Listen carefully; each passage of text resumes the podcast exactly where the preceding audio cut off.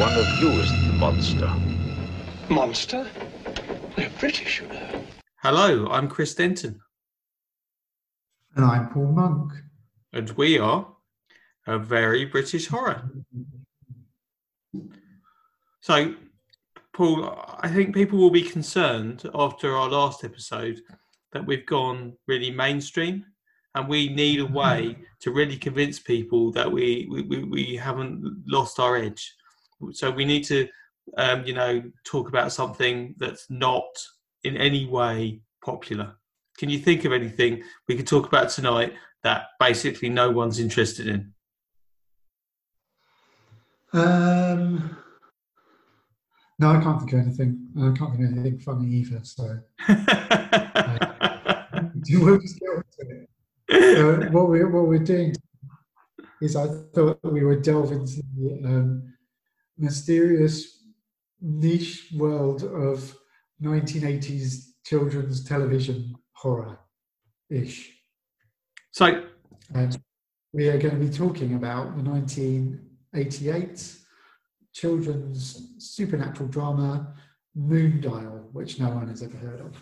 Moondial, but and and I know that's slightly unfair because Moondial is actually quite popular amongst certain people, but it's not really thought of in terms of horror. I wouldn't have thought. However, um, I think that point is quite interesting because you know I think we think this is children's horror. That's what you really said. You know, children's horror, but I don't think there's any such thing uh, in the British No, tradition as children's horror, which is really different to the American tradition because of their version of Halloween is all about children, isn't it? So you get a lot of like kid themed things in, in, in, American horror, Monster House, and, and, and, and lots and lots of things dating back to um, you know there was a Boris Karloff animation, um, I- oh, oh, Hotel Transylvania, that kind of thing. You know, I aimed at I aimed at kids because of Halloween in America, but but in Britain, where we didn't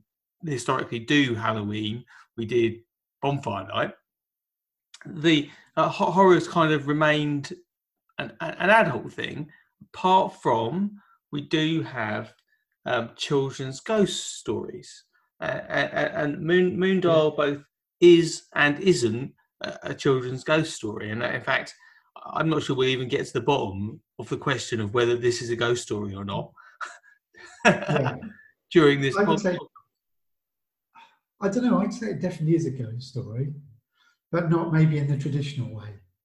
Well, Um, but, but there is a, a big, obviously, a long tradition of, of this sort of thing because uh, I remember that, that there was things like Dramarama, which um, they did a whole series of sort of spooky things, and then there there was plenty of others, things like Shadows, um, and then and then you have things like Children of the Stones and all of those those sorts of things. So there's definitely a, there's definitely a a a thing for doing quite kind of spooky or things with with, with kids TV. the one that stuck with Even me, right until recently. Um, go on. the one that stuck with me, which I've never watched as an adult, was The Amazing Mr. Blunden. Yeah, I've never seen that. It What- may have been something that I watched at the time, perhaps, or I don't know when was it on? Was it an eighties thing? No, I think seventies. Oh, no, I don't, I've probably never seen it. I, I, I, my memory of it is so deficient. I don't even want to tell you what it's about because it. But, it, but I was quite young when I watched it. But it was a ghost story, but but al- al- also a bit twi- a bit a bit not a ghost story. So um, I don't know. I'll have to watch it again at some point. Maybe we could talk about it again. But um, it, it, I think it's actually quite thematically similar to Moondial. However, I don't remember it well enough to really talk about it again. What was the recent thing that um, you, you think? Um, don't what it was. It was again on um, CBBC. Uh, I'm trying to think what it was called now. Um, but it, again, it was a, an anthology uh, series, and it had they were mostly slightly comic themed sort of horror stories based around they, they had a very loose theme where they, they there was this strange character in a hooded um, parka coat, a, a, a boy wandering around with a weird mask on, collecting certain things, and then that led to a particular story. But it, but it was again very much in that same sort of tradition as something like Shadows or, or you know, a lot of these other other kids programs.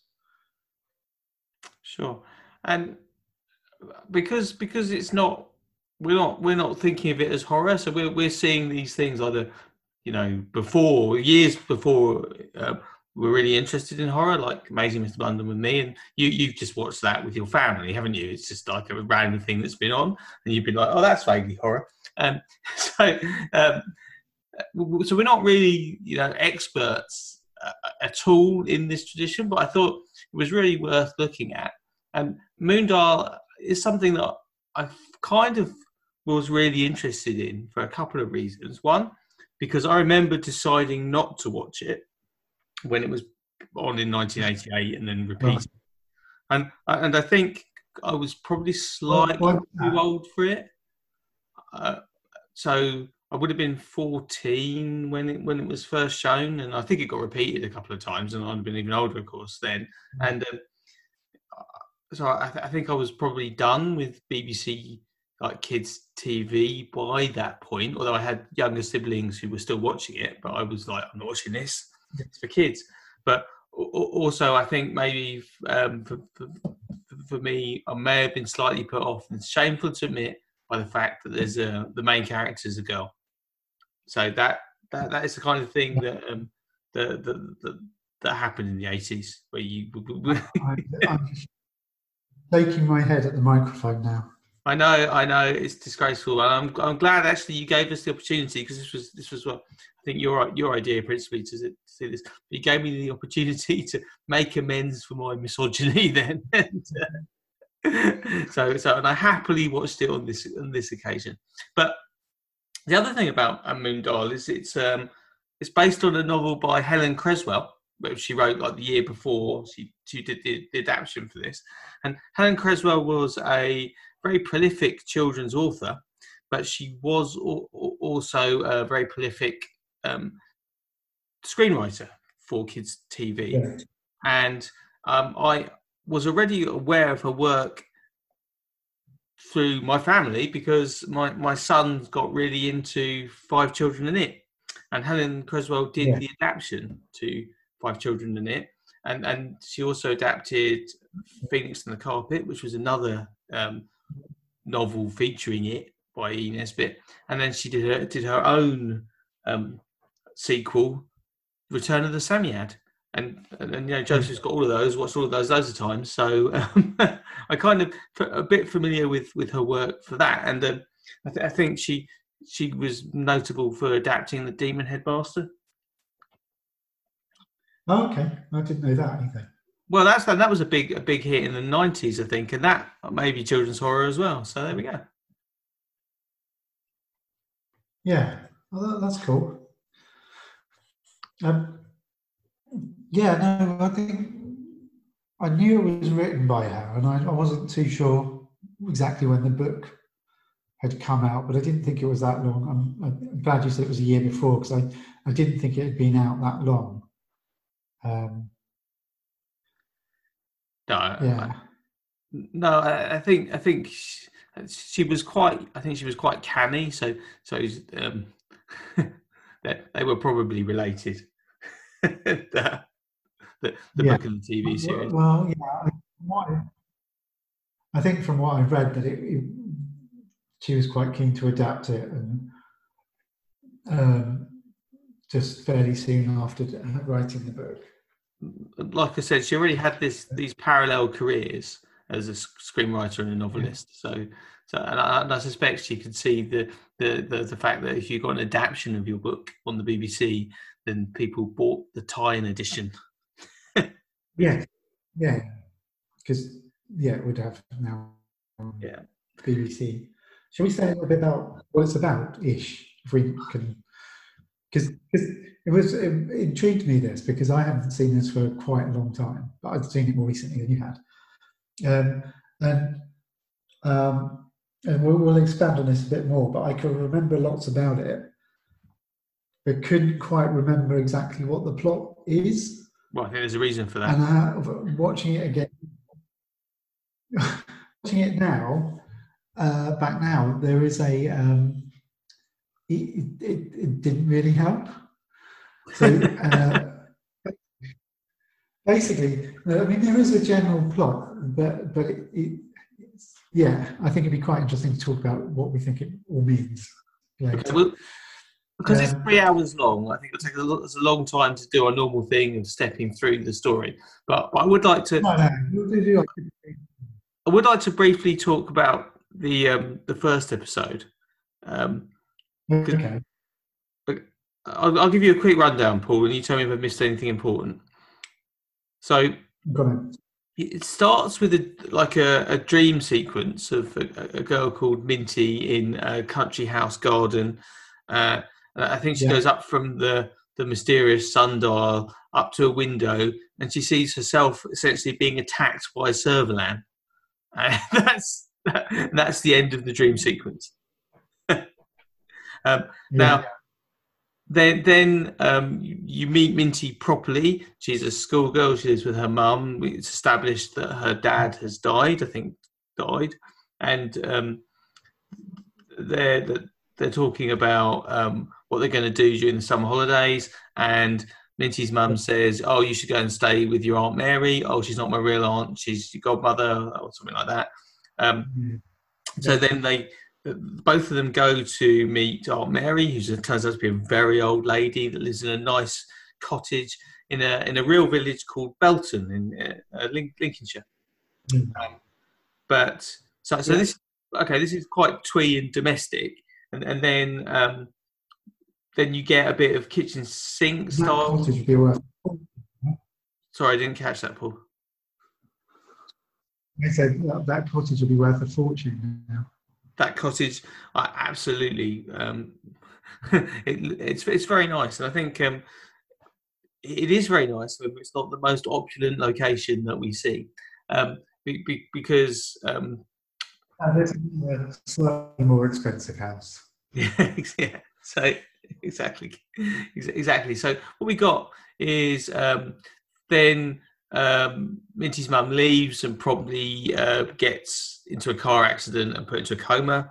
Uh, um, Yeah. minty's very upset when she hears about this and um then i think um minty goes for a walk in the grounds of belton um house and she finds the mysterious sundial and touches it and goes woo woo woo woo like there's a spinning effect, not a very expensive effect, but a spinning effect.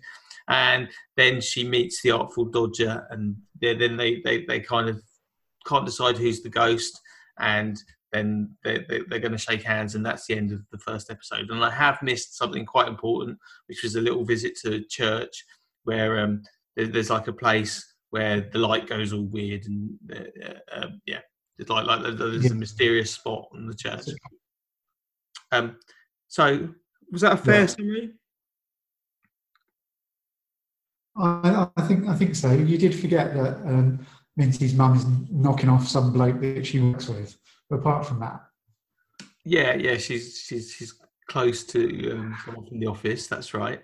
like like um, I don't think Minty's really really worked. In fact, later on you see that Minty hasn't really worked out that that's the case. She just thinks it's some family friend. she hasn't gotten on that it's her mum's boyfriend at all. And, um, so so um, I'd like to go back to the dream sequence because, because that that's that's really quite good. It's quite short. It's really quite good. Um, and and I understand from watching the director's commentary of the first episode um, that it wasn't actually in the screenplay. That was something that they added, and and yeah, you can see why it was to because otherwise um, this episode isn't very ghost story gothic at all, is it? It's a bit more domestic. But uh, it needs some- something to establish what the series, what what the story really was. Um, so that was really. effective. I Yeah. really like that sequence. What do you think? Yeah, I really like that sequence because I think, yeah, like you said, without without it, it's sort of like a a, a more depressing Enid Blyton, isn't it? Really. yeah. yeah, I, I, I, think, I think that's the case. But, I did. I did warn you the first episode was quite bleak as well. You did warn me that, and, and indeed, indeed it was. Indeed, indeed it was.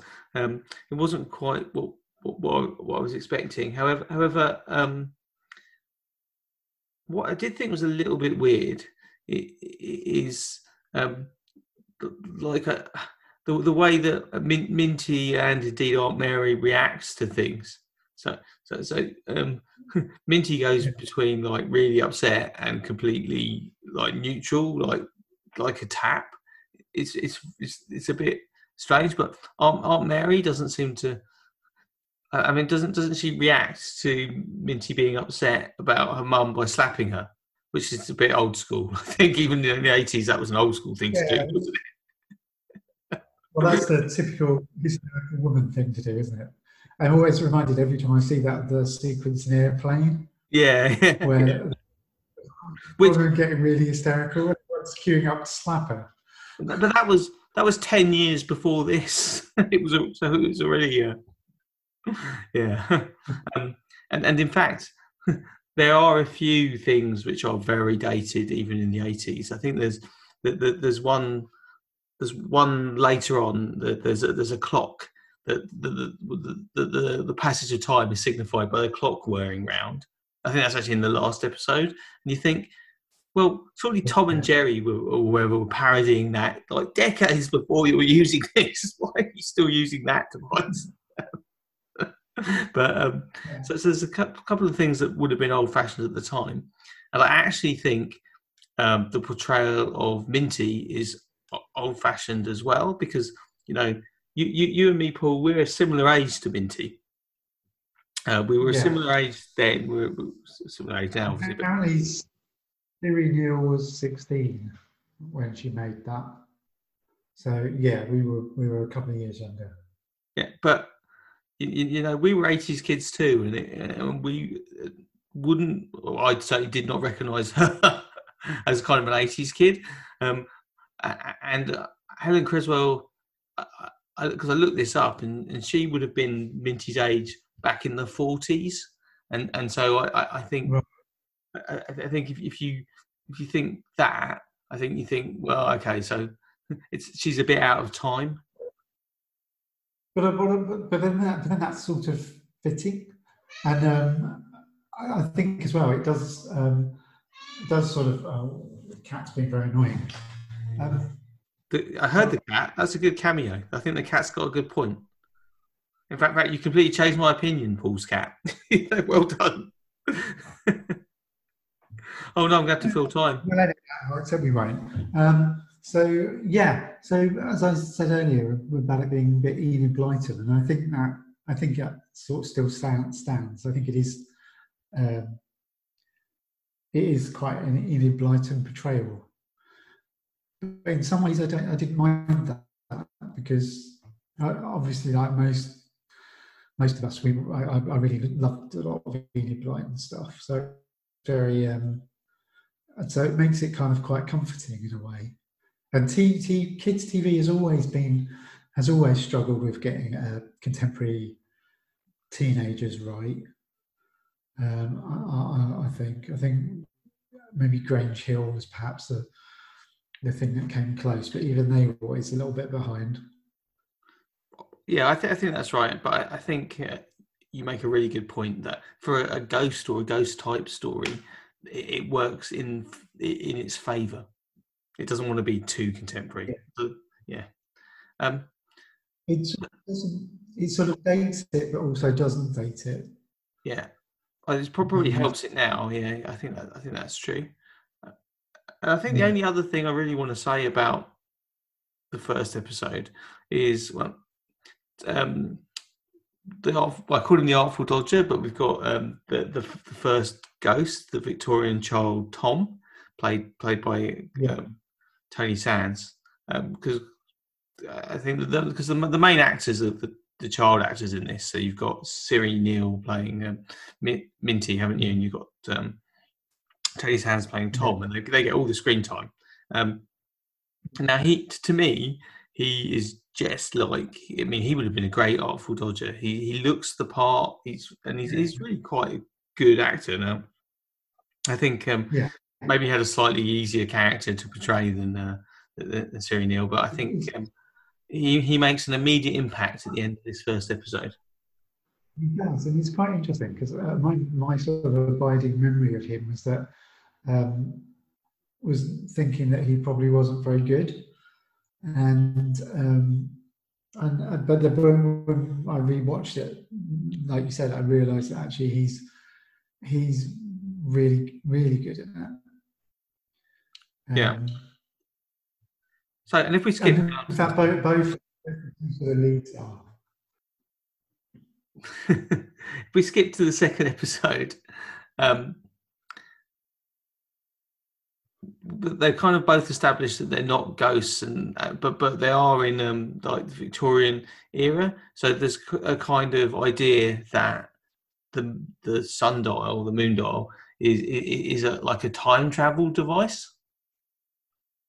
Yeah,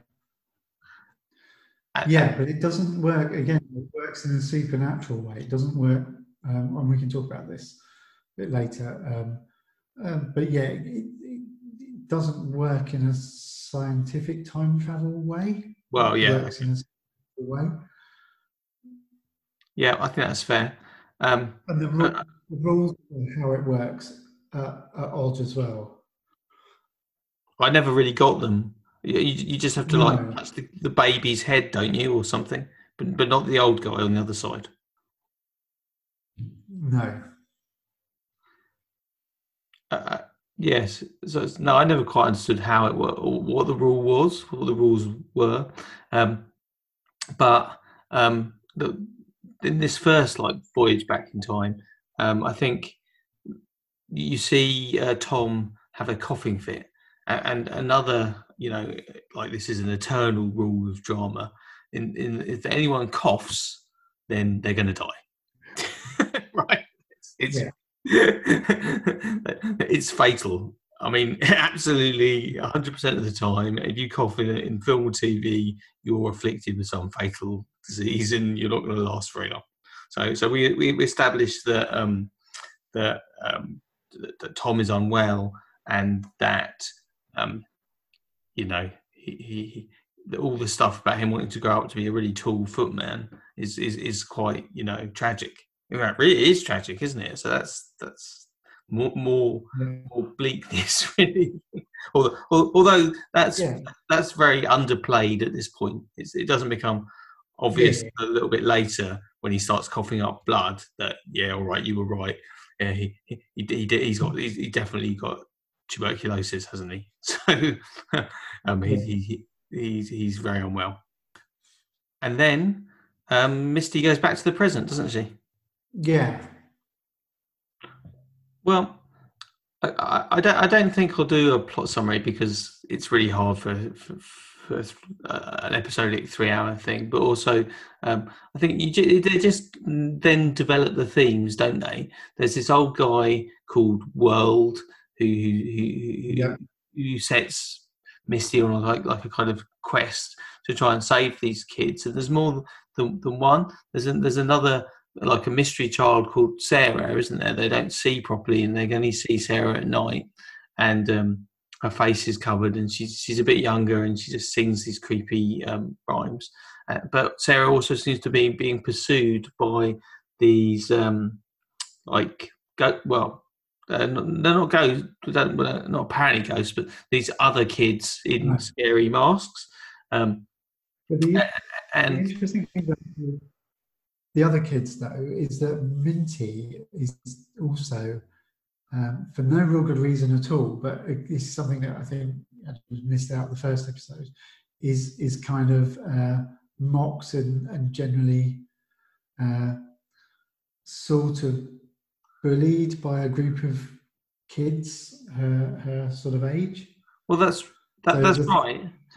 There's there's a theme running there or a similarity. Um, we have a couple more visits back to Tom's time, don't we? And, uh, and we established that he's being bullied as well, but not by other kids, but by the adults.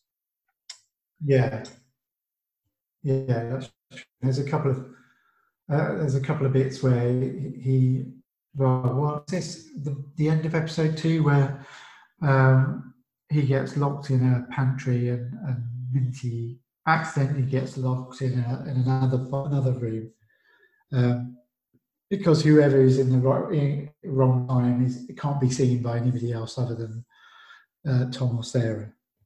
Yeah, but but but the and the, they deal with this in a really interesting way because base, basically Minty cannot um she she cannot use it. Like she knows she's invisible but she's still Yeah. scared of everybody seeing her and all sorts of things. So so so like she's hiding and she in, and then she gets locked in. Yeah, Like, yeah, exactly. but but why is she hiding? No one can see her anyway. It's very but I, I, I quite like that because I think it it sort of shows that um, although she she's come to the conclusion she's invisible, she's still a bit scared of of everything and and um, not 100% confident that they won't turn around and suddenly see her. yeah And I thought, yeah. So I think that's what that. Um, I think what that that's what that's all about. Um, Okay, I, I guess so. Uh, and we do get a scene later because Tom also works out how to use the moon dial, doesn't he? And he comes into the present, and and, and he more he glories in his uh, invisibility. He he goes dancing around the, the visitors to the church, doesn't he? Um, Yeah. So that that's that's quite a cool scene, but it's the only time any of them take advantage of their uh, apparent invisibility. And yeah, and it's a bit arbitrary whether people can see them or not because obviously the kids can all see each other but that also includes the scary kids in the masks they can obviously see the the the, um all yeah, the- that's yeah, that's true. Which again is like a weird thematic thing with. Uh, well, no, I don't think it is. I think it's just it's just weird. well I and you've also you've I don't know also got, true to say it or not. you've got, got another element as well which is Jacqueline Pearce now Yeah. she's the big name in in Moondial which but the and the strange thing is that they don't treat her like a big name um maybe she's a big name to us because of her genre connect, connections but she was by far the most famous person in this at the time um because it's a Yeah. combination of stage school kids and and, and, and, and like some um you know jobbing actors but then there's there's Jacqueline Pearce who who, who had been in Servalan relatively recently and that was a big primetime BBC show. She'd been in that for several years. And before that of course she'd um she'd been in a couple of those Hammer movies that we like the, the Yeah. Reptile and Plague of the Zombies. Um so when when, when she was a, a younger actress. So she she, was a surely uh, and I'm sure this is true that she she was the biggest name in in this, uh, but but they space her out, so you you sort of glimpse her uh, in that dream sequence in episode one, and then um, you you kind of meet her as like in episode two or three, I think is Sarah's. Um, you don't really see her; you just hear her voice. and she she's like an unsympathetic governess. She's Miss Vole, isn't she? Yeah. Then and, and then in, in episode four she turns up as a different character called miss raven a, a- like a, a ghost hunter that becomes um, a, the lodger at aunt mary's house. Yeah, wh- that's right. but it's a weird thing isn't it? Aunt mary takes in this crazy lodger with um, her, her other guest is is the the, the, the, like a family friend uh, daughter of a family friend really who's um whose whose mother's in a coma in hospital. It's like, yeah, we need a random stranger in this house, definitely. It, did- it, did, it did make me wonder a little bit if if indeed she was a family friend and she isn't just some uh, odd person that just puts up random people. That's a good interpretation. I like or she runs UB and, and Minty's mum was actually paying her like twenty quid a week or something. And, and this whole thing about being Aunt Mary is just like Yeah, Aunt Mary's bed and Just tell her- breakfast. yeah. yeah. Just tell her you're you're her aunt and you know a, a godmother. We we we have to know that you know I'm paying to stick her in a B and B because I, I want to get rid of her to to nod my work colleague. Uh, it, it's it's um that's actually I think that's that's quite a good interpretation. I, I'm gonna I'm gonna agree with you. I think that that is what's going on because that's the only way that some of this makes sense, frankly. So okay, go for it. We'll say that. Um, yeah, I, I, um, and Miss Raven does not get on very well with Minty. She calls calls her Araminta, which is her, her, her actual name and which she hates. And um, and Miss Raven is ghost hunting, and World kind of warns Minty that that she'll be after the children. What what she's after, Yeah. we don't, we, I don't know. The, um, what relation is uh, to Miss Vole is also um, an open question, certainly not dealt with till the very end of the last episode. Um, Yeah, so I think I think we we we, we sort of just we just ca- carry on, don't don't we? With um, Min- Minty thinks that there's some relationship between um,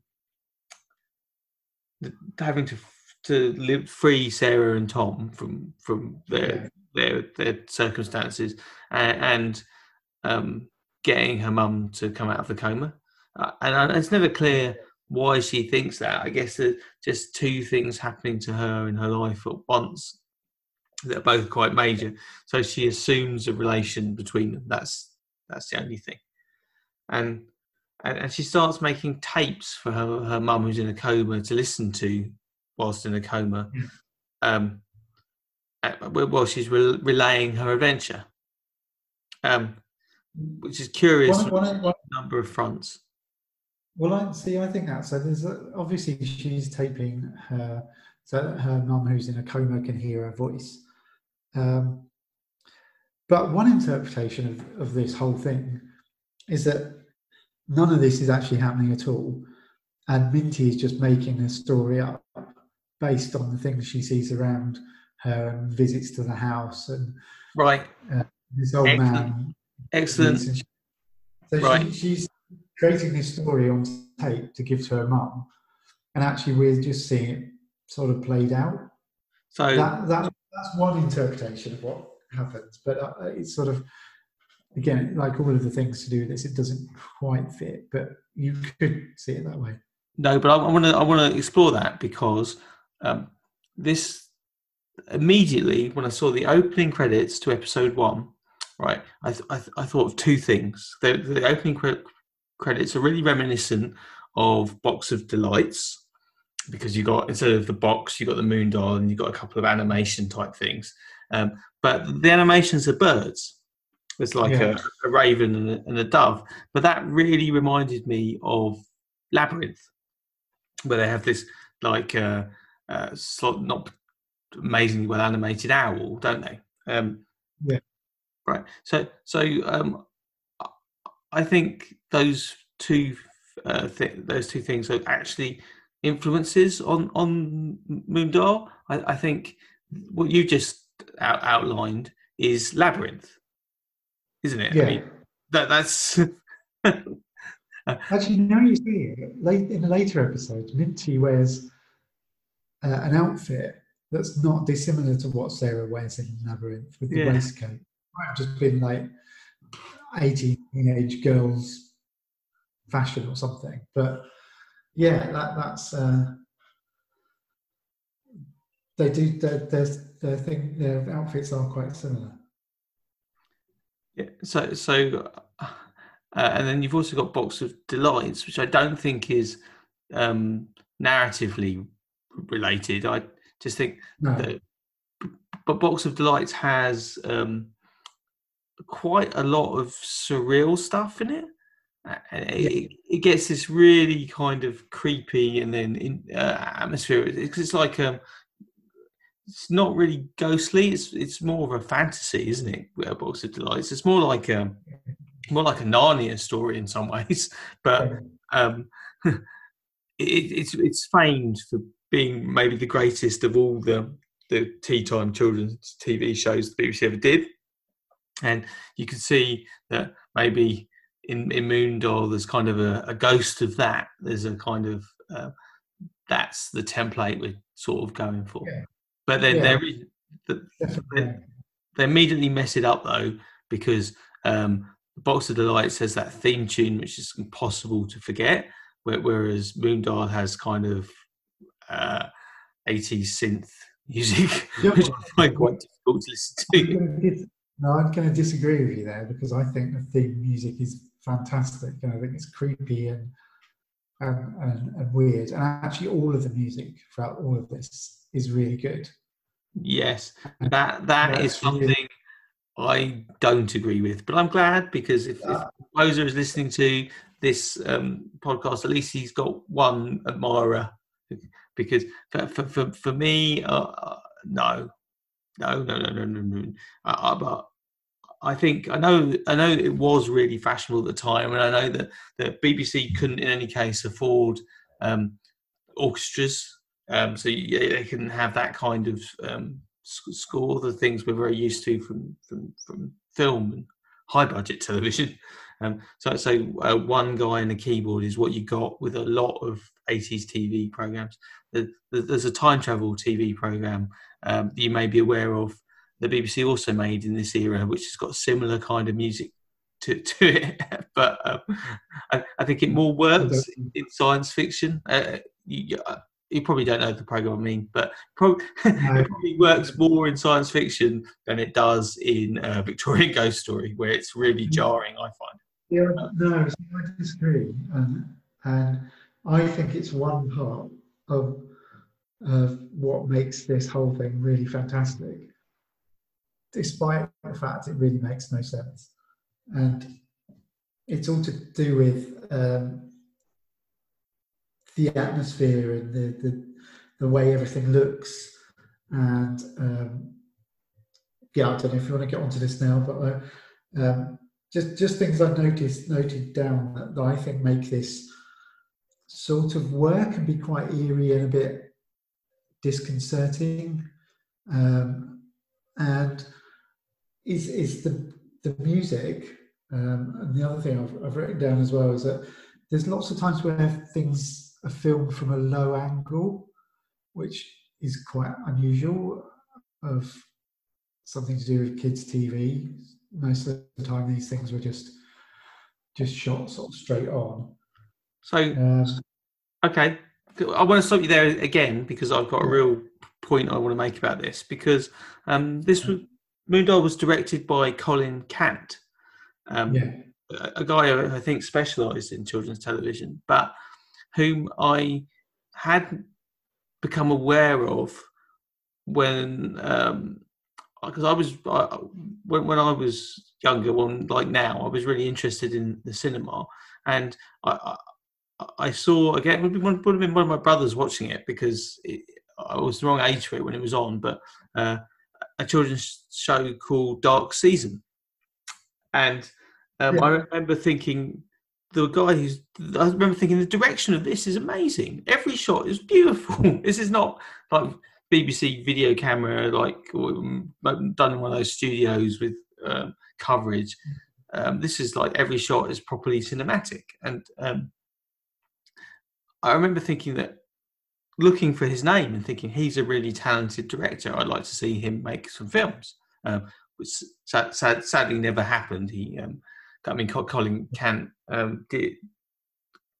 Um, he he went on to do, um, or he actually uh, always did soap opera stuff as well as children's TV stuff, and I think I think that, that, that's what he spent his career doing. But um, as a as a director, he was, I I think, tremendously talented visually, and um, I think that's what you've picked picked up on, hav- hav- haven't you? So, so, yeah, I mean, and he's got this beautiful scenery, this Belton house. Um, so, so he's got lots to work with, um, lots Yeah. of things to look at. Um, so, yeah, I think, I mean, I have to say, I think he was more of a visual style director, like a Ridley Scott kind of director, than someone who was really interested in what the actors were doing. yeah, I'd, I'd agree with that. Um, and to a certain extent as well, it's it's children's TV, and these things generally um, generally sort of don't have a huge long filming uh, time. They're usually done in, in, in a little bit of a, a, rush. So to get anything that kind of is visually interesting is is a bonus. And some of the things I really like, you talking about the house and um, some of the stuff. So I like noticed a lot of the low angled stuff tends to be when they're in um, is it Belton House? Yeah. There. Um, there's something I don't know if this is just because um, I've been mostly indoors for about six weeks or whatever it has been now, six or seven weeks. Um, but I love the fact that uh, there was so much space and everything was very empty, which seems weird, but that also created a slightly eerie uh, atmosphere, I thought, because you've got this enormous house and grounds, and there are very few people in it, and it it just seemed to add to the atmosphere. And and the other thing that I thought worked really well, and it's something that I don't think works really well a lot of the time, and is fairly terrible, is there's a whole ton of day for night filming in this. there really is. Absolutely loads. But there's something about it that adds to to a, that sort of eerie quality. I tended to watch most of these episodes in the evening. Um, actually, as, as in, in, my my front room, as the, the sun was going down, and, and you got that you get that kind of um, very low light coming in, and that that helped a lot, I think, with this. But but for some reason, it really works, and I don't really know why. And, it, and I thought it added to the atmosphere was was was quite creepy. I'm going to tell you why I think it works. I agree with you that it works um, because it represents moonlight. Yeah. So you do get um, you do get a few shots of um, a full moon, don't, don't you, to establish that the moon is shining brightly, and, and just from the name and and, and, and the the plot, um, I, I think I think you accept things can be bathed in moonlight. Oh yeah, although technically you can see it's it's like the, the, there's a couple of shots where you can see the sunlight on the ground. but, um, but but yeah, generally it, it it, it works much better than it does anywhere else. And it was um, you know there was although you could do night shooting in the 80s, of course you could. Um, the amount of uh, time kids were allowed to be on set was was restricted, and of course, mm. night shooting was more expensive, so um, they just had to shoot during mm. the day. I don't think I don't. I think now they just would do it at night, but um, yeah, back back in the eighties, standards were different. And you're right because there's definitely times when, if if you have been out when it's been one of the really big sort of full moons, that light where you can sort of see everything, mm. but everything looks a little bit, just a little bit different. Yeah, absolutely. getting a bit too poetic, it looks a little bit like it's like you're on the, the sort of fringes of something a bit weird, and I think that captures that really well. Yeah, no, that I, I absolutely uh, agree with you on on that point. Absolutely, um, and I, I, really want to talk about the ending, but I, I, I just want. Have you got anything else to, to talk about before we get to that? I haven't got anything else to talk about really. Um, okay. Apart from talking about what it all means and what happens and. Right.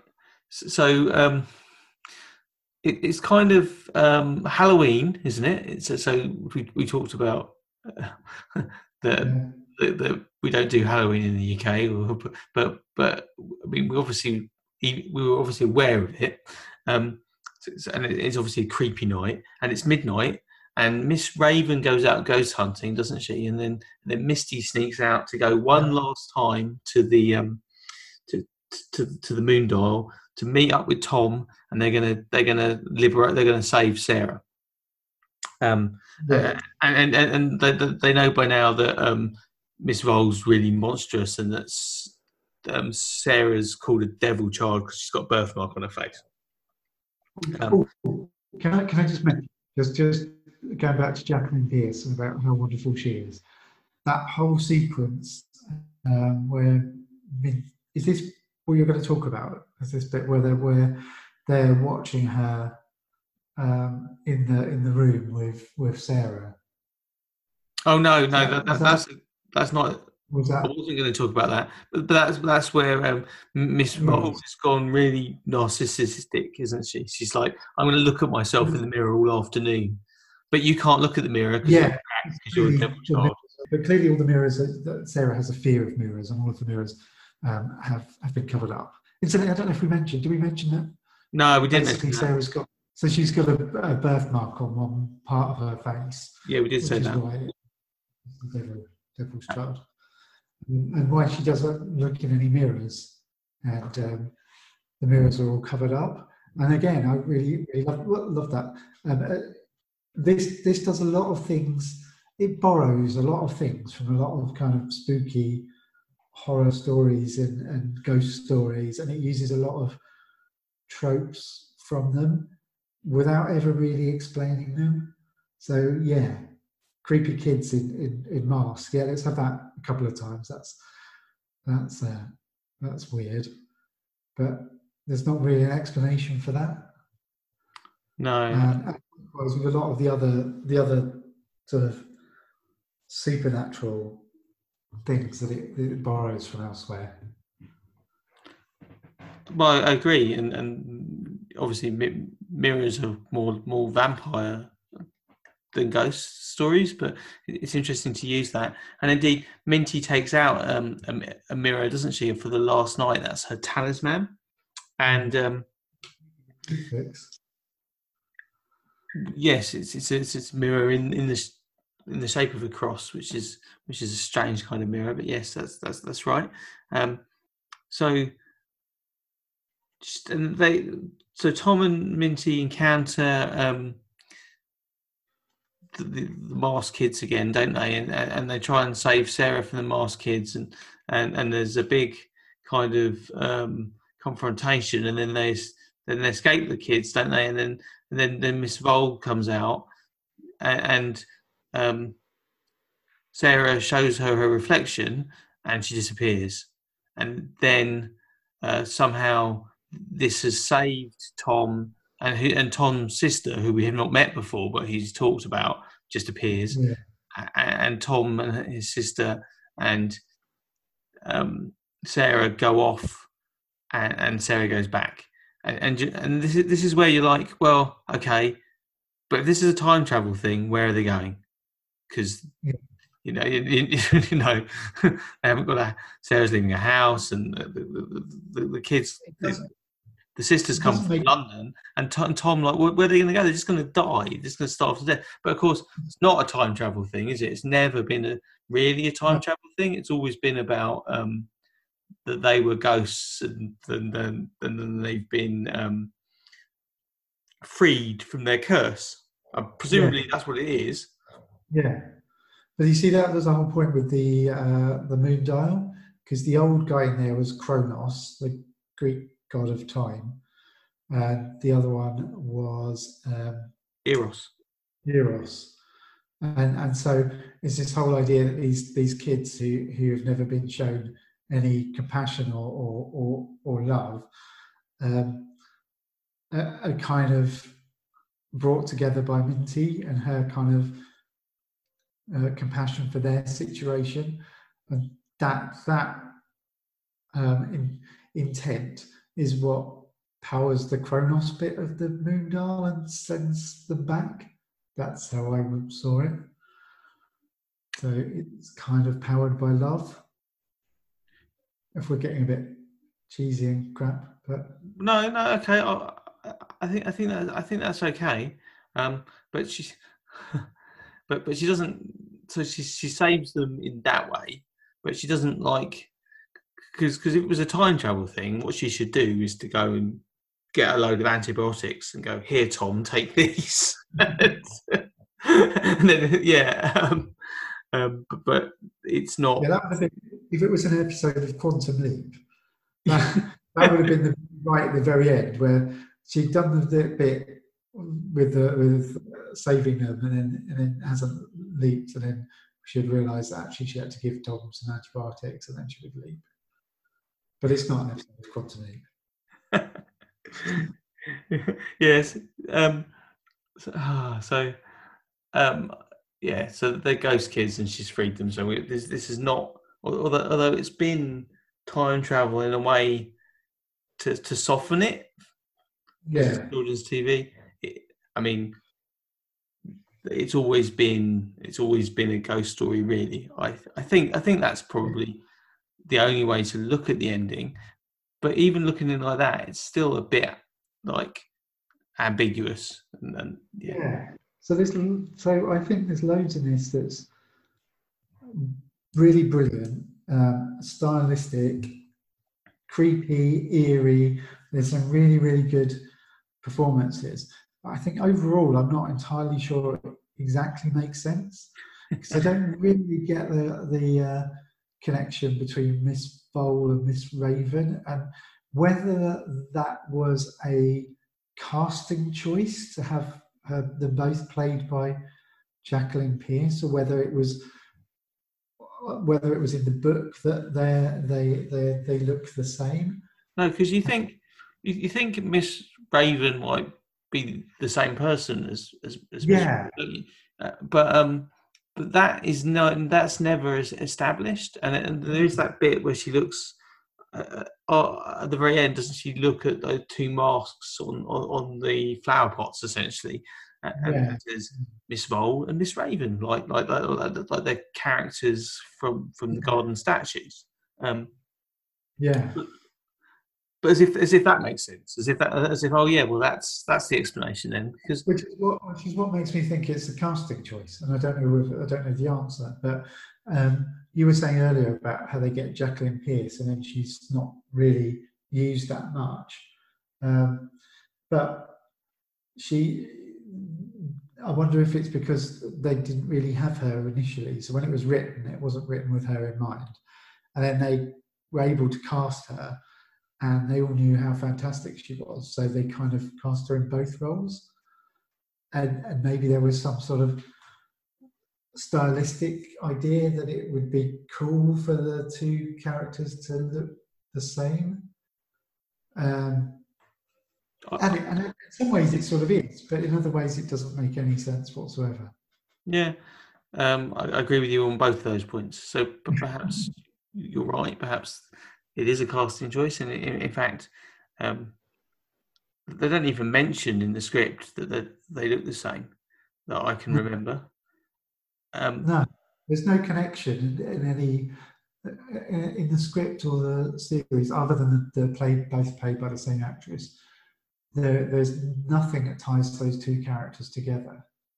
Yeah, that's interesting. But there you go. I think it, it adds to but then a bit of ambiguity is is is all right. And I um I don't know if you've seen it, but there's a um there's a Peter Greenaway film, um, The Draughtsman's Contract. Um, so so it, it's there's a couple of there are a couple of things about that which are quite similar. That that has a has an ending where all the um um like like like there's a load of people in masks and they kind of all gang up on the draftsman. Um, right.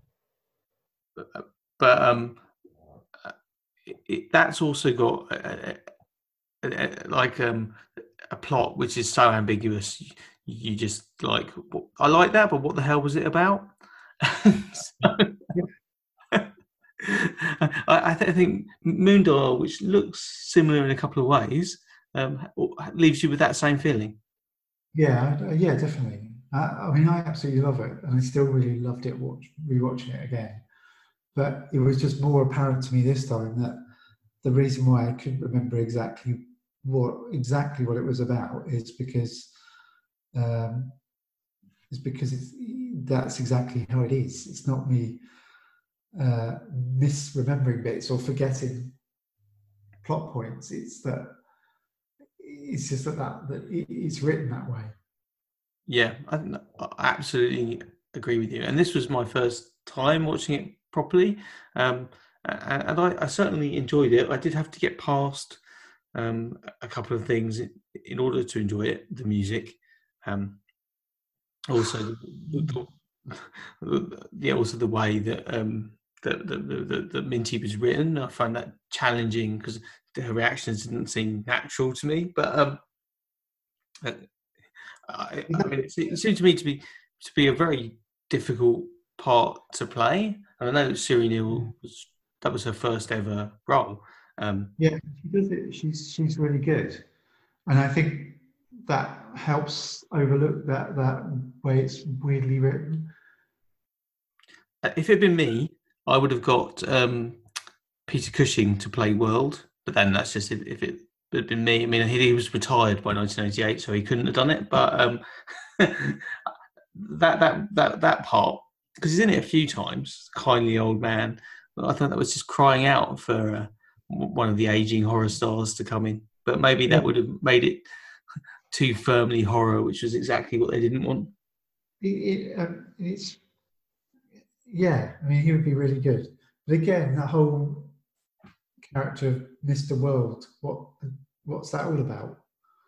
Again, you sort of you sort of read it and you think uh, there's some significance to his name. In fact, he's referred to as Old World, and it's, it's, but but it again doesn't really amount to anything except that he seems to be a bit sensitive to the kids, and it's sort of like they're, they're sort of building him up to be the opposite of Miss Raven, and the two are kind of both can sense the, the children that world has their their well-being in mind and, and she for some reason wants to she's a ghost hunter so she wants to literally hunt, hunt them down.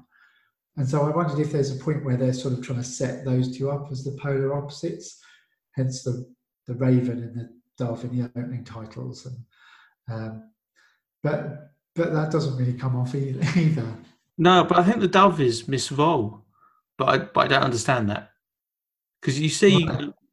um, you, you, see you see that don't you at the um at, at the end where where, where um, Miss Vole is defeated, you see both the raven and the vole, don't you? Uh, not the vole, the the dove, which you've only uh, otherwise seen in the title sequence. That's true, but I think somebody just did that because they thought it was cool. Yeah, I think you're right. oh, well, hey, it's quite good. We've managed to talk for, for probably about an hour on this now. Um, right. I think we've done this to death, actually. Um, not really kind of got anywhere with it, but I've had loads of different theories, some of which I've come up with while we've been talking, which I guess is is to, to Moondial's credit. It is. Weird because by not uh, sticking its cards on the table and being absolutely positively about one thing or the other, it could kind of be many different things. I think that's a, an excellent point to conclude on, Paul. So, um, but before we absolutely go away, we should probably tell our uh, many new fans who've joined us just because we've jumped on the Moondial bandwagon um, how to get in contact with us.